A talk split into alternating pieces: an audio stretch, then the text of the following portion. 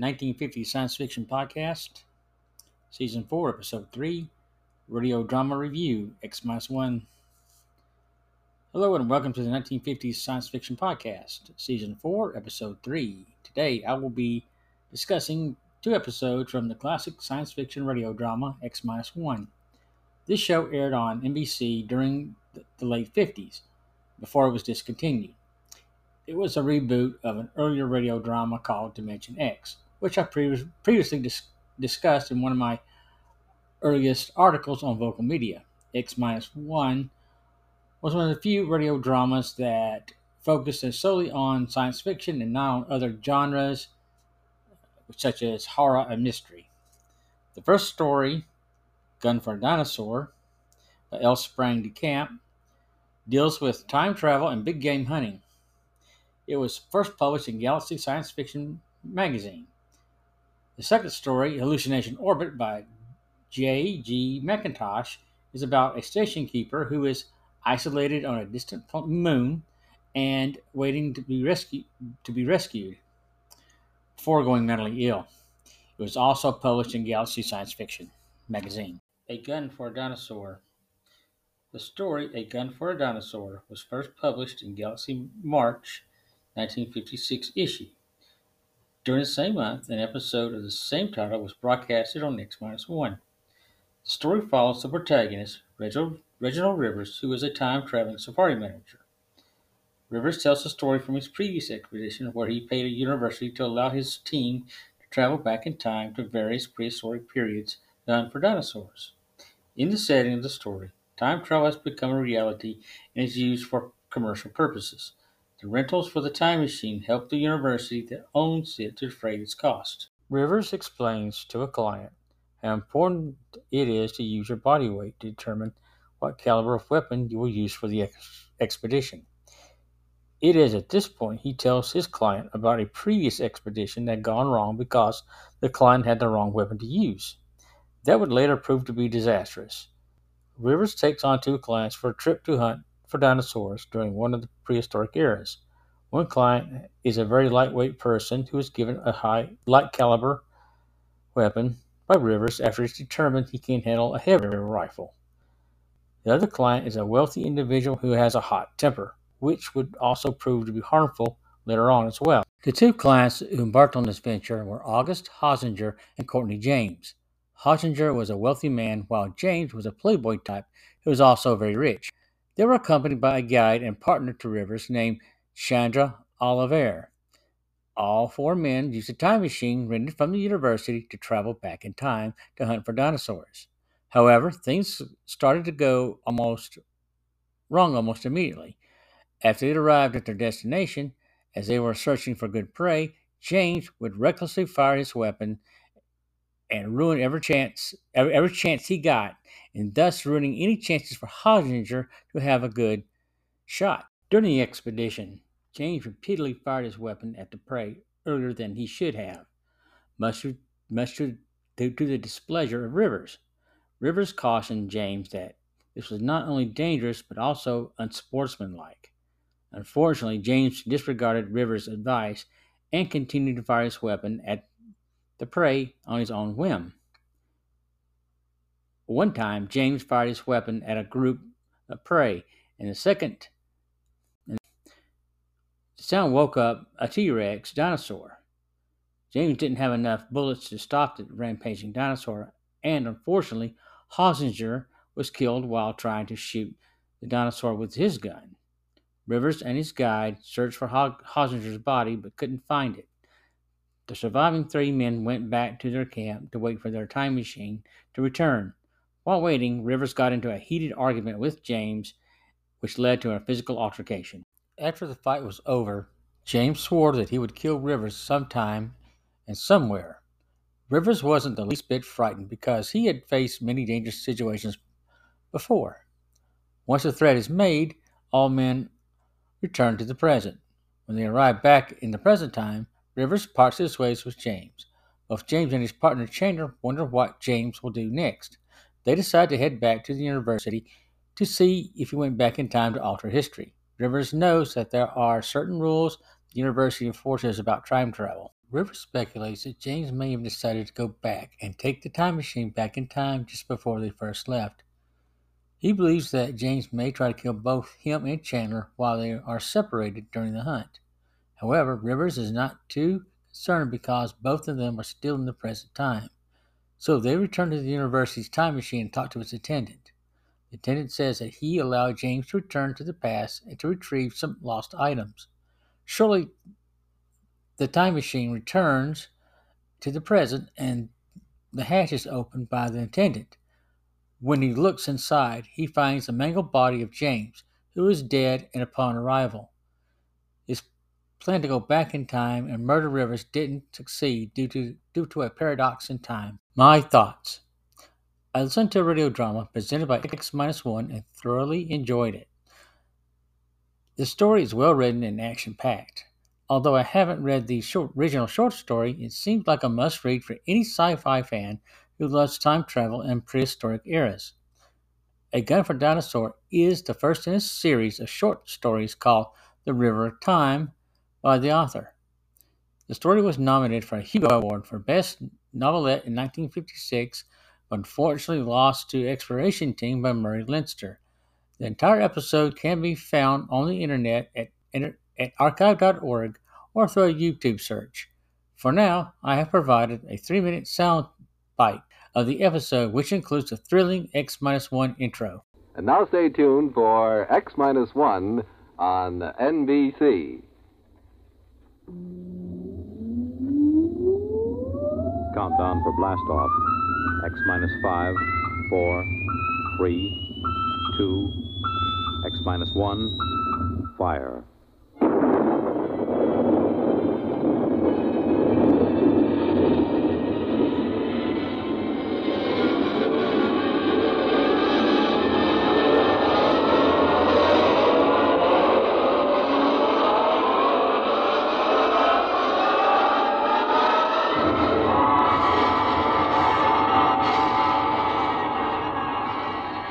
From the far horizons of the unknown come transcribed tales of new dimensions in time and space.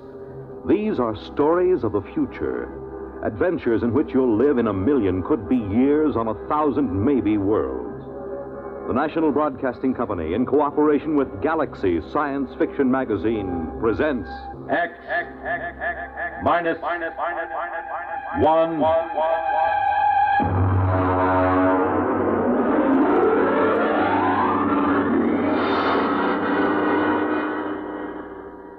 Tonight's story A Gun for Dinosaur by L. Sprague de Camp.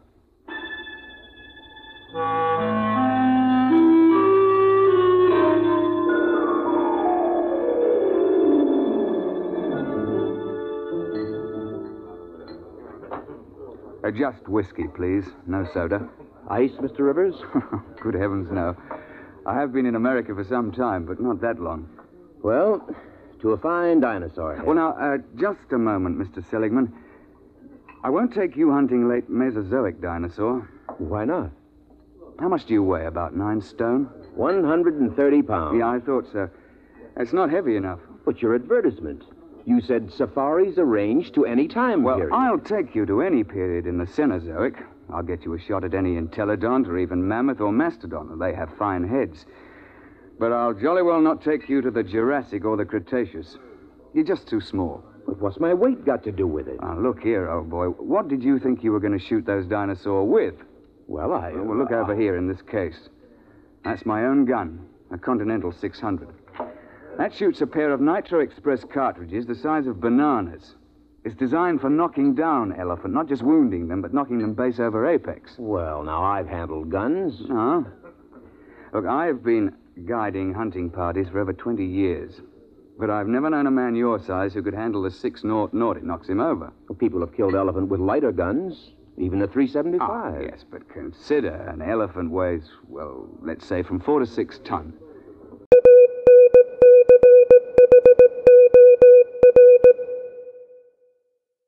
Hallucination Orbit. Hallucination Orbit is a fascinating X 1 episode that was broadcasted on May the 15th, 1956. This episode was the 52nd one in the series and was based on a gripping short story of the same name, which was first published in Galaxy, Magazine, Galaxy Science Fiction magazine, January 1952 edition. The author of this fantastic story is J.T. McIntosh, a renowned Scottish sci fi writer, and was adapted for the show by the talented Ernest Kinoy. The story is about a lighthouse keeper who is isolated from the rest of the world. It begins with a conversation between the captain of a spaceship and a significant passenger. The captain explains why the ship is on a long duration voyage and the purpose of the, of the beam service. The beam service is a network of isolated posts that provide navigational aid in the distant parts of the solar system. The captain was explaining to a passenger the importance of psychological studies in determining the size of the crew. He mentioned that the spaceship had more crew members than necessary due to the studies mandated requiring larger groups to prevent any crew member from becoming psychotic.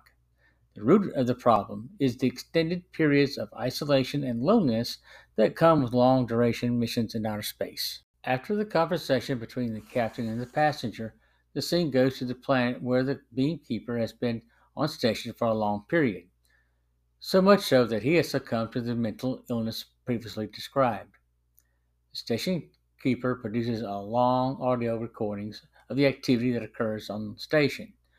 While doing so, he talks to imaginary women whom he can see due to his hallucinations he is now experiencing. There is one woman whom plays who plays chess with him.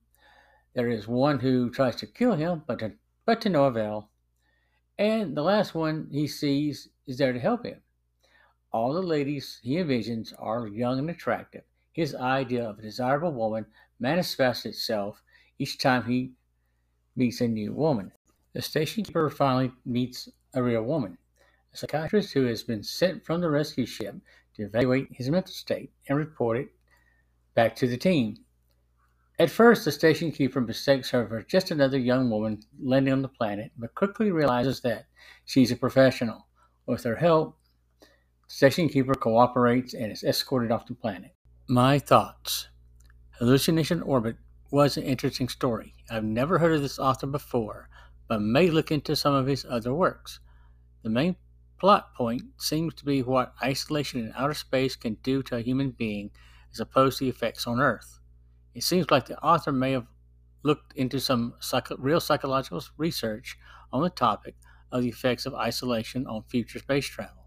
It is interesting to note that during the early manned spaceflight era, there were studies done on the effects of isolation in outer space on future astronauts. Listen to the captain as he explains the effects of isolation on an individual in a three minute soundbite of the same X 1 episode that follows. Tonight, Hallucination Orbit by J.T. McIntosh.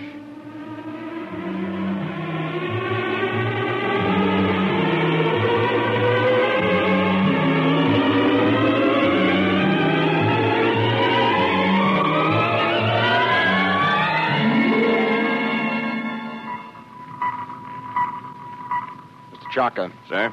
Stand by to release pickup rocket. Yes, sir. We'll break orbit in eight hours, have damage control pull the rods on the number three pile, check leakage. Yes, sir. Try and have the locks cleared of all unessential personnel when that pickup rocket comes back. There's no point in making trouble. I understand, sir. Pickup rocket away, sir. Very well. Take over, Mr. Chaka. I will be in my quarters if I'm wanted.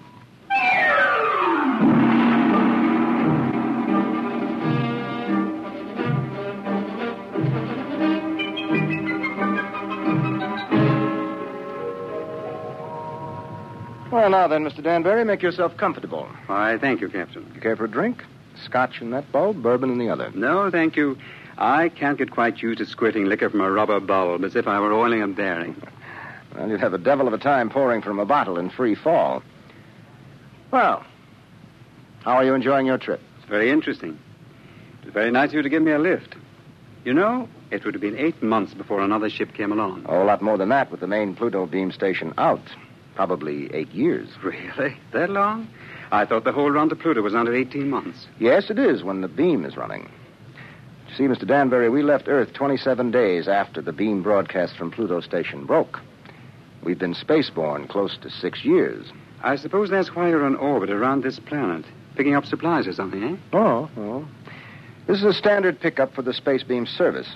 We sent a rocket down to take off a man who's been the only inhabitant of this planet for a little over two years. Well, I expect he'll be glad to see you. Well, there's no telling. I know I would. After two years of duty, Mr. Danbury, you might not know anything. Oh, psychiatric troubles? Solitosis. It's from the Latin, solace, alone. Is that uh, much of a problem? Only in space. Here, look.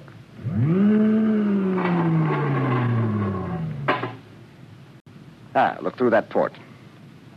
Seems empty. It is. It's empty of horizon, sky, sunlight, ground. It's empty of time. It's empty of people. You can't live in it too long without something happening. I see. But surely people have been alone before space flight. Oh, yes, but they have been on the same world with other people. And that seems to make a difference. You take a hermit on Earth, he may spend his life trying to escape civilization. Put him on a deserted world, he turns psychotic. Is there a cure? Oh, sure. Put him back with people. At least about 40 people. That seems to be the critical number. See, I have 48 in this ship's complement. I could run her with about 18. But if I tried to, I'd have psychos on my hands six months after blastoff. But then every one of these men on the beam stations, they're all alone, aren't they? That's right. Well, then they must get it. They do. It wouldn't pay to leave more than 40 men on a space station. And less than 40 is. I hope you've enjoyed my review of this classic radio drama. Thank you for taking the time to listen. I am planning on releasing a new episode of the series soon. In the meantime, please feel free to follow me on social media. My username on Instagram is Shutterbug1681. You can also check out my blog site at the 1950s Science Fiction Podcast.blog. Any feedback is always appreciated. Thank you.